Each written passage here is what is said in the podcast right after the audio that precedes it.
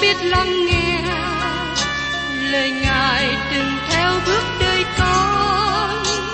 Xin cho con biết sẵn sàng chờ đợi và vẫn nghe theo chúa. Xin cho con biết sẵn sàng thực hành lời chúa đã truyền ban. Hân hoan chào mừng quý vị đón nghe chương trình Tìm hiểu Thánh Kinh. Đây là một chương trình học kinh thánh liên tục và hệ thống trong thời gian 5 năm. Chúng ta sẽ lần lượt khảo sát từ sáng thế ký cho đến khải huyền. Mục sư tiến sĩ Mcky là người được Chúa dùng để sáng lập và thực hiện chương trình này. Ông tin rằng lời của Đức Chúa Trời có khả năng đáp ứng mọi nhu cầu cho tất cả mọi người trên thế giới, không phân biệt chủng tộc, văn hóa, trình độ tuổi tác hay phái tính. Ước mong quý vị theo dõi liên tục và giới thiệu cho thân nhân bạn hữu cùng đón nghe.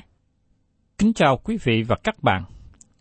Cảm ơn quý vị đã đồng hành với tôi để tiếp tục tìm hiểu ở trong sách Tiên tri A1 trong chương trình Tìm hiểu Thánh Kinh. Hôm nay chúng ta tiếp tục ở trong sách Tiên tri A1 đoạn thứ tư. Nói đến việc dân Israel bị phán phạt trong quá khứ về tội lỗi của họ. Bắt đầu trong A1 đoạn 4, chúng ta có một loạt ba đoạn mà nó đề cập về đặc biệt với dân Israel, tức là 10 chi phái miền Bắc. Trong Amos đoạn 4, chúng ta được nhắc nhở về sự đón phạt của Đức Chúa Trời trong quá khứ về tội lỗi gian ác của họ. Và tiếp tục đến Amos đoạn 5, nói về tương lai của Israel cũng bị đón phạt bởi cơ tội lỗi của họ. Cuối cùng, trong Amos đoạn 6, chúng ta thấy Amos đang khuyên thế hệ hiện tại tránh xa tội lỗi. Chúng ta thấy rằng phân đoạn này ứng dụng cụ thể cho chúng ta, cũng như cho dân Israel trong thời của Amos. Amos đang cố gắng kêu gọi dân chúng trở về cùng với Đức Chúa Trời, và ông những, dùng những lời chế nhạo chua cay.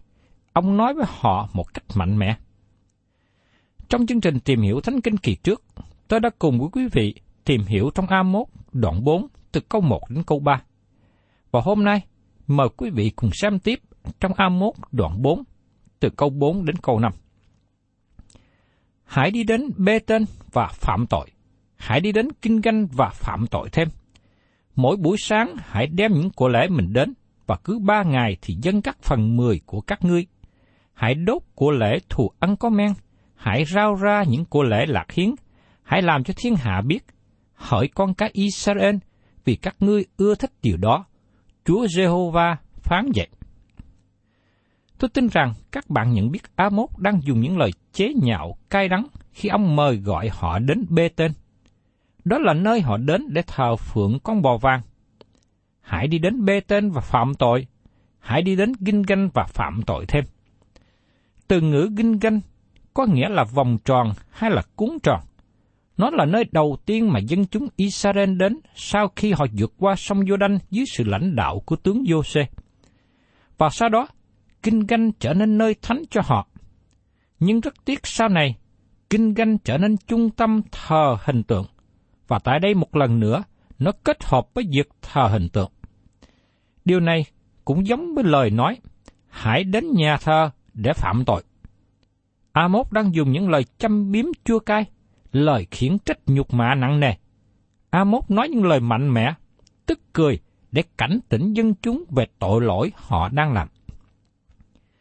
Các bạn có biết rằng, đôi khi việc đi nhà thờ cũng có thể trở nên nguy hiểm nữa không? Các bạn có biết rằng ma quỷ cũng đi đến nhà thờ nữa? Tôi nghĩ rằng ma quỷ đi nhà thờ mỗi sáng Chủ nhật và đến những nơi nào giảng dạy lời của Đức Chúa Trời. Ma quỷ cố gắng làm hư hỏng công việc trong mọi phương cách nó có thể làm.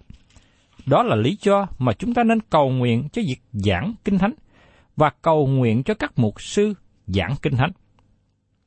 Ma quỷ không bận rộn đến những nơi thuộc về tà giáo hay đến những hội thánh theo khuynh hướng tự do sai lệch, bởi vì những nơi này ở dưới sự cai trị của ma quỷ rồi.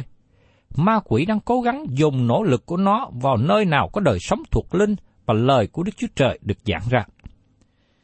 Khi Chúa Giêsu sắp chịu chết, kẻ thù của Ngài đang bàn tính kế hoạch để giết Ngài. Trong khi Chúa Giêsu để thì giờ cầu nguyện ở phòng cao với 12 môn đồ. Các bạn có thể nghĩ rằng đó là nơi thánh nhất trong thời điểm bấy giờ không? Các bạn có thể nghĩ rằng ma quỷ đang bận rộn với những người lập mưu giết Chúa Giêsu không? Nhưng các bạn có biết nơi nào ma quỷ đến trong đêm tối hôm đó? Hắn đến trong phòng cao. Ma quỷ không được mời đến, nhưng hắn vẫn đến. Satan đã vào trong lòng của Judas Iscariot là kẻ phản Chúa Giêsu. Ma quỷ đi vào phòng cao bởi đôi chân của Judas Iscariot. Vì thế ngày nay chúng ta cần phải cẩn thận và đề phòng, đừng để đời sống chúng ta là phương tiện cho ma quỷ sử dụng. Trong thời của Amos, dân chúng Israel đến nơi thờ phượng với hình thức đạo đức bề ngoài. Amos chỉ ra rằng họ dân của lễ cảm tạ với bánh có men. Nếu các bạn đã học qua sách Lê Vi Ký và các bạn có thể nghĩ rằng khi dân bánh có men trong của lễ là một điều lạ thường. Vì trong Kinh Thánh nói rằng men biểu tượng cho điều ác, cho giáo lý sai lầm hay đời sống độc ác. Trong hệ thống Lê Vi Ký, vào ngày lễ vượt qua, lễ bánh không men và lễ trái đầu mùa, cấm dùng bánh có men. Do vậy, vào ngày lễ ngũ tuần, có một của lễ được dâng cho Chúa mà nó biểu tiện bởi hai ổ bánh với bột mì tinh với men. Ở trong Lê Vi Ký đoạn 23, lễ ngũ tuần diễn tả sự bắt đầu và nguyên thủy của hội thánh. Trong hội thánh không bao giờ không có một chút men, một chút lầm lỗi hay một chút tội lỗi. Vì lý do này, men được bao gồm trong của lễ vào ngày lễ ngũ tuần. Men cũng được dùng trong của lễ cảm tạ. Trong Lê Vi Ký đoạn 7 cho chúng ta luật về của lễ thù ăn. Nếu ai dân của lễ đó đặng cảm tạ, thì phải dân chung với của lễ thù ăn những bánh nhỏ không pha men, chế dầu, bánh tráng không pha men, thoa dầu, bột lọc trộn làm bánh nhỏ chế dầu. Trong Lê Vi Ký đoạn 7 câu 12 Đây là phía của Đức Chúa Trời về của lễ. Các bạn thấy rằng Chúa Giêsu đã làm nên sự hòa bình với Đức Chúa Trời cho chúng ta, bởi vì nó biểu tượng cho Đấng Christ. Không có men trong của lễ dân thứ nhất này. Trong tân ước, điều này được làm rất rõ. Trong Roma đoạn 5 câu 1. Vậy chúng ta được xưng công bình bởi đức tin thì được hòa thuận với Đức Chúa Trời bởi Đức Chúa Giêsu Christ chúng ta. Giờ đây, dầu rằng của lễ thứ nhất này biểu tượng cho đấng Christ và không chứa chất men. Của lễ thứ nhi biểu tượng về phía con người, là người đáng dân của lễ cảm tạ chính mình cho Đức Chúa Trời. Xin xem tiếp trong Lê Vi Ký đoạn 7 câu 13. Lại phải thêm bánh có pha men mà dân với của lễ thù ân cảm tạ. Chúng ta có thể dùng điều này làm sự ứng dụng cho chính đời sống của chúng ta. Các bạn và tôi có thể dâng chính đời sống mình cho Chúa. Đôi khi điều này được làm trong một nghi thức mà chúng ta gọi là lễ biệt riêng ra thánh. Tức là biệt riêng và trở nên thánh. Chúng ta không thể nào trình diện chính mình là thánh hay hoàn toàn trước mặt Đức Chúa Trời. Chúng ta sẽ luôn có một chút men. Vì thế, trình diện chúng ta trước mặt Đức Chúa Trời như là một của lễ thánh. Chúng ta được khuyên ở trong Roma đoạn 12 câu 1. Vậy, hỏi anh em, Tôi lấy sự thương xót của Đức Chúa Trời khuyên anh em dân thân thể mình làm của lễ sống và thánh, đẹp lòng Đức Chúa Trời. Ấy là sự thờ phượng phải lẽ của anh em. Nhưng xin đừng bao giờ nghĩ rằng các bạn có thể trình diện chính mình như là người hoàn toàn trước mặt Đức Chúa Trời. Nếu các bạn đang chờ đợi chính mình trở nên hoàn toàn để dâng cho Đức Chúa Trời, các bạn sẽ chờ đợi suốt cả đời người. Giờ đây khi Amos có lời chế nhạo dân chúng Israel đến bên tên và kinh ganh mà phạm tội. Nó là một chủ ý nói với họ rằng, của lễ dân cảm tạ có men. Amos không có đề cập đến phần thứ nhất về của lễ với bánh không men. Tại sao? Bởi vì dân tộc này đã hoàn toàn xa cách khỏi Đức Chúa Trời hằng sống và chân thật. Vì thế, chỉ có một việc mà họ có thể làm là dân của lễ tội lỗi cho Đức Chúa Trời. Dĩ nhiên, Đức Chúa Trời không chấp nhận nơi họ điều gì cả. A-mốt là một tiên tri đến từ vùng quê, nhưng ông có những lời giảng rất mạnh bạo đến với dân chúng ở thành Bê-tên. A-mốt là người hầu việc Đức Chúa Trời nổi bật để giảng ra lời của Đức Chúa Trời. Các bạn thân mến, tôi hy vọng các bạn hiểu được lời châm biếm chế nhạo của A-mốt khi ông kêu gọi dân chúng đến kinh ganh để phạm tội. A-mốt không có ý kêu gọi họ phạm tội, nhưng đây là một lời chế nhạo đắng cay. Ông có ý muốn nói rằng, đó là những gì các ngươi làm khi đến bê tên và kinh ganh. Các ngươi đến để phạm tội, chứ không phải đến để thờ phượng Đức Chúa Trời. Vào sáng Chủ nhật tới, khi các bạn mặc đồ để chuẩn bị đi nhà thờ, tôi thấy tốt nhất là các bạn nên quỳ gối xuống và cầu xin Chúa làm sạch tình trạng trong lòng của mình. Các bạn có đem đến tấm lòng trong sạch với hội thánh không? Khi đến đền thờ, thờ phượng Chúa, các bạn có đem môi miệng nói những lời tổn hại đến Đấng Christ không?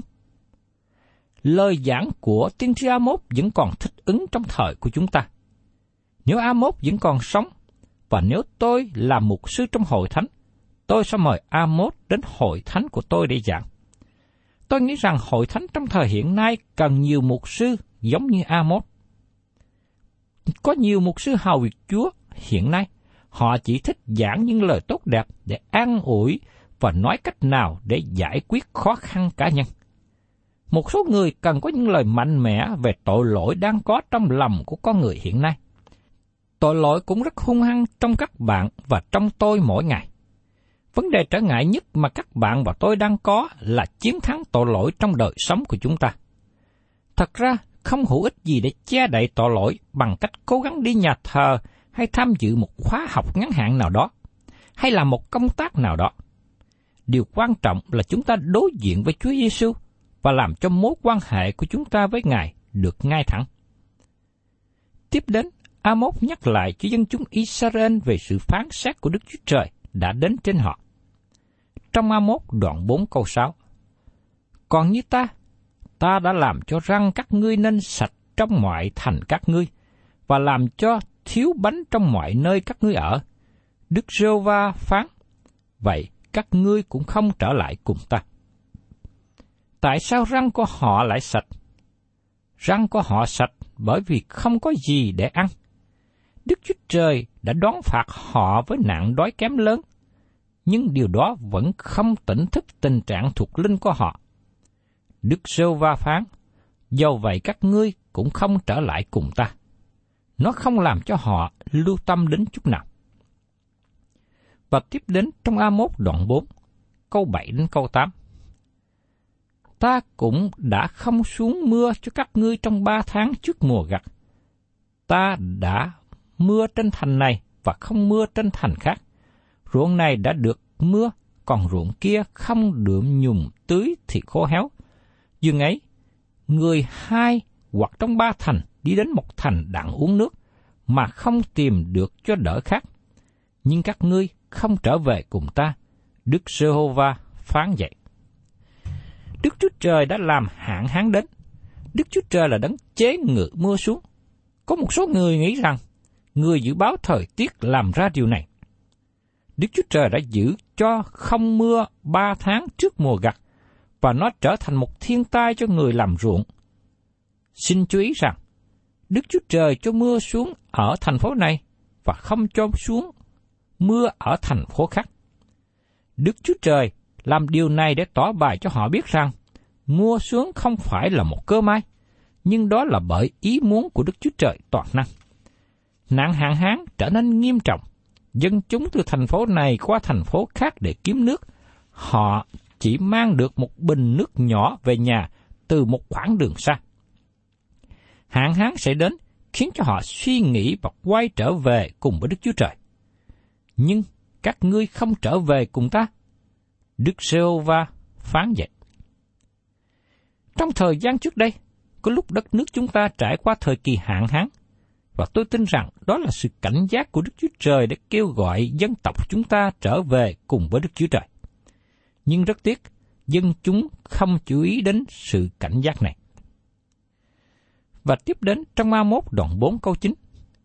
Ta đã dùng gió nóng và sâu lúa mà đánh các ngươi. Có nhiều vườn rau, vườn nho, cây vả, cây olive của các ngươi đã bị sâu keo cắn phá. Nhưng các ngươi chẳng trở về cùng ta. Đức Giê-hô-va phán vậy. Gió nóng làm tàn hại mùa màng của họ, bởi gió nóng đến từ phía đông sa mạc, và sâu lúa làm cho hạn hán thiệt hại nặng nề hơn. Sâu keo cắn phá đề cập đến tai vạ cào cào mà chúng nó sẽ cắn phá những gì còn sót lại. Nhưng các ngươi không trở về cùng ta, Đức Giê-hô-va phán vậy. Và tiếp đến trong A1 đoạn 4 câu 10.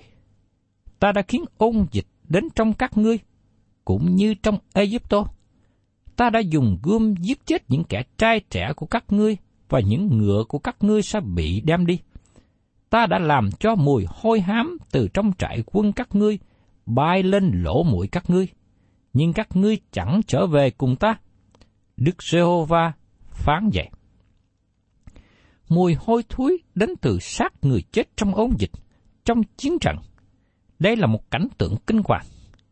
Do vậy, trong tất cả những điều này xảy đến, nhưng họ vẫn không trở về cùng Đức Giê-hô-va. Và tiếp đến trong A1 đoạn 4 câu 11. Ta đã lật đổ giữa các ngươi, như Đức Chúa Trời đã lật đổ Sodom và Gomorrah, và các ngươi đã như cái que rút ra khỏi lửa nhưng các ngươi chẳng trở về cùng ta. Đức Giê-hô-va phán vậy. Một số nhà giải nghĩa kinh thánh có cảm nghĩ rằng đây là lời nói tóm lược những tai vạ trước đây. Còn tôi nghi ngờ về ý nghĩa này. Bởi vì chúng ta biết từ sách tiên tri Jonah, vào thời điểm này Assyri đang chuẩn bị kéo quân xuống dương quốc miền Bắc. Assyri đánh chiếm chỗ này và chỗ kia – họ có dự định đánh chiếm luôn cả xứ và bắt dân chúng lưu đày. Đức Chúa Trời cho phép Assyri hành động giống như con chim, mổ vào chỗ này và chỗ khác trong dương quốc. Đây nên là lời cảnh giác cho dân chúng trong dương quốc rằng cả xứ sẽ sụp đổ trong một ngày sắp tới. Họ không tiếp nhận lời cảnh giác từ Đức Chúa Trời và họ tiếp tục đi trong con đường tội lỗi. Chúa nói rằng, nhưng các ngươi chẳng trở về cùng ta. Đức Giê-hô-va phán vậy. Và tiếp đến trong A1 đoạn 4 câu 12. Hỏi Israel, vậy nên ta sẽ đãi ngươi giường ấy. Hỏi Israel, vì ta đã đãi ngươi giường ấy, nên ngươi khá sửa soạn mà gặp Đức Chúa Trời ngươi. Tại đây, Đức Chúa Trời không nói rằng, Ngài sẽ làm những gì cho họ. Chúa chỉ đơn giản nói rằng, vậy nên ta sẽ đãi ngươi giường ấy. Nó sẽ là một điều ngạc nhiên. Giờ đây thì chúng ta biết rằng quân Assyri đã kéo xuống một cách thình lình và bắt dân Israel lưu đày. Nói một cách khác, dân Israel đã không tin Đức Chúa Trời và không quay trở về cùng Ngài. Đức Chúa Trời còn đi xa hơn việc người Assyri bắt dân Israel lưu đày. Ngài nói, ngươi khá sửa soạn mà gặp Đức Chúa Trời ngươi. Khi quân Assyri đến, họ không bắt tất cả dân chúng lưu đày. Rất nhiều người trong dân chúng bị giết chết. Điều này có nghĩa rằng họ sẽ gặp Đức Chúa Trời trong sự chết. Đây cũng là điều mà tất cả mọi người sẽ làm. tất cả chúng ta phải gặp Đức Chúa Trời trong sự chết. Vậy nên, khá sửa soạn mà gặp Đức Chúa Trời ngươi. Đây là sứ điệp cho mỗi cá nhân chúng ta ngày hôm nay. Một người bạn của tôi kể lại cho tôi biết rằng Đức Chúa Trời đã đón phạt anh một cách nặng nề, dầu rằng đó là điều anh có thể mang nổi. Khi tôi nghe thế, tôi rất thông cảm với hoàn cảnh mà anh ta đã trải qua. Anh nói tiếp với tôi. Sự phán xét đến trên tôi không phải là điều tôi phàn nàn, phiền hà, bối rối. Nhưng tôi chưa đứng trước mặt Đức Chúa Trời, và tôi phải hạ mình, run sợ. Khi nghe thế, tôi nói với anh bạn, anh cũng biết rằng tôi cũng sẽ đứng trước mặt Đức Chúa Trời. Nếu tôi đứng trước mặt Đức Chúa Trời với chính mình tôi, tôi sẽ run sợ đến chết. Nhưng tôi sẽ đứng trong đấng Christ, và Đức Chúa Trời nhìn thấy tôi trong đấng Christ. Tôi được tiếp nhận trong con yêu dấu của Ngài. Khi nghe tôi nói thế, bạn tôi nói, Vâng, đây là lời an ủi mà tôi có được trong đời sống này. Các bạn thân mến, đó cũng là sứ điệp cho các bạn nữa. Hãy chuẩn bị để gặp Đức Chúa Trời của các bạn. Giả sử rằng trong giờ phút đó các bạn đến trước sự hiện diện của Đức Chúa Trời. Có lẽ các bạn và tôi sẽ đến đó trong thời gian ngắn sắp tới. Giả sử rằng đời sống này đã qua đi trong quá khứ, những điều quan trọng cho các bạn hiện nay trong thế gian này không còn quan trọng nữa. Tôi bảo đảm với các bạn như thế. Đời sống trên đất này sẽ qua đi và các bạn sẽ ở trong sự hiện diện của Đức Chúa Trời. Cách nào mà các bạn đứng trước mặt Ngài? Có thể các bạn cố gắng sống để vui lòng nhiều người và cố gắng giữ mối quan hệ tốt với bạn hữu. Các bạn có biết rằng các bạn không thể nào đứng nổi trước mặt Đức Chúa Trời bằng năng lực riêng, bằng sức mạnh riêng, bằng đời sống riêng của mình hay không? Các bạn và tôi không có điều gì để cống hiến cho Đức Chúa Trời. Chúng ta là những người hư hoại. Chúng ta đều ngã chết trong lầm lỗi và tội ác của mình. Chỉ có một cách mà các bạn và tôi có thể đứng trước mặt Đức Chúa Trời. Đó là chúng ta đứng trong đấng Christ. Ngài đã cứu chúng ta khỏi sự vi phạm và làm cho chúng ta sống lại trong sự công bình. Nhờ đó các bạn và tôi có thể đứng trước mặt Ngài trong sự công bình. Chúng ta đứng trước mặt Đức Chúa Trời trong sự công bình của Đấng Christ. Amos là một người giảng đến từ vùng quê, nói Đức Chúa Trời là đấng mà chúng ta sẽ gặp là ai. Đây là một trong những lời cao trọng nhất được hạ hơi trong Kinh Thánh. Mời quý vị cùng xem ở trong Amos đoạn 4 câu 13. Ấy là Ngài đã làm nên các núi và dựng nên gió. Ấy là Ngài đã làm cho người ta biết ý tưởng riêng của mình, đổi ban mai ra tối tăm và bước đi trên những chỗ cao trên đất. Danh Ngài là Jehovah Đức Chúa Trời, dạng quân. Amos trình bày Đức Chúa Trời như là đấng toàn năng, đấng hiểu biết hết mọi điều, đấng hiện diện khắp nơi. Ngài là đấng tạo hóa toàn năng, Ngài có mọi quyền lực. Ngài tạo dựng nên các núi, Ngài tạo dựng nên gió thổi. Đức Chúa Trời là đấng hiểu biết hết mọi sự. Ngài biết ý tưởng các bạn từ xa. Đức Chúa Trời cũng là đấng hiện diện khắp mọi nơi. Ngài bước đi trên những chỗ cao trên đất. Vì thế, bất kể các bạn đi đến nơi nào, ngay cả lên mặt trăng, các bạn cũng không thể đi khỏi Chúa được. Có thể các bạn là người giữ mối quan hệ tốt với bạn hữu, với những người láng giềng, và các bạn nghĩ rằng các bạn là người tốt. Nhưng tác giả Thi Thiên nói trong thiên đàng, Chúa đặt sự gian ác của tôi ở trước mặt Chúa, để những tội lỗi kín đáo của chúng tôi trong ánh sáng của mặt Chúa. Trong sách Thi Thiên, đoạn 90, câu 8. Đức Chúa Trời biết rõ các bạn như thế nào. Vì thế không hữu ích gì để giữ dáng vẻ hình thức bề ngoài. Vì thế các bạn cần đến với Chúa và trình bày đời sống mình trước mặt Ngài. Dẫu rằng chính quyền hay là cảnh sát hiện nay không biết các bạn đã phạm tội gì, làm điều gì, nhưng Đức Chúa Trời biết tội lỗi của các bạn ra sao. Như tiến sĩ Louis Spiro Schaffer thường nói với các sinh viên trong lớp học, tội lỗi kín dấu trên đất sẽ được mở ra trên thiên đàng. Đức Chúa Trời là đấng biết chúng ta một cách rõ ràng, và Ngài cũng biết đến dân tộc mà tiên tri Amos đang nói đến, dân tộc Israel. Với cảm nghĩ đó, Amos khẩn thiết kêu nài họ. Hỡi Israel, vì Chúa sẽ đãi ngươi dường ấy, nên ngươi khá sửa soạn mà gặp Đức Chúa Trời ngươi. Và tôi cũng tin rằng đây là lời của Chúa nhắc nhở với mỗi chúng ta hiện nay. Khá sửa soạn mà gặp Đức Chúa Trời của mình. Xin Chúa cho chúng ta biết suy nghĩ đến đời sống của chúng ta hiện nay trên đất ra sao. Nếu chúng ta đang đi trong con đường tội lỗi, xin Chúa cho chúng ta biết từ bỏ. Chúng ta biết quay trở về cùng với Đức Chúa Trời và đi trong con đường tốt đẹp của Ngài để chuẩn bị đến ngày gặp Chúa sau này.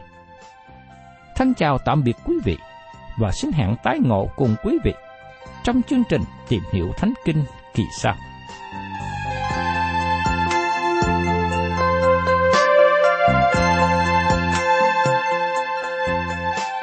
Cảm ơn quý vị đã đón nghe chương trình Tìm hiểu Thánh Kinh.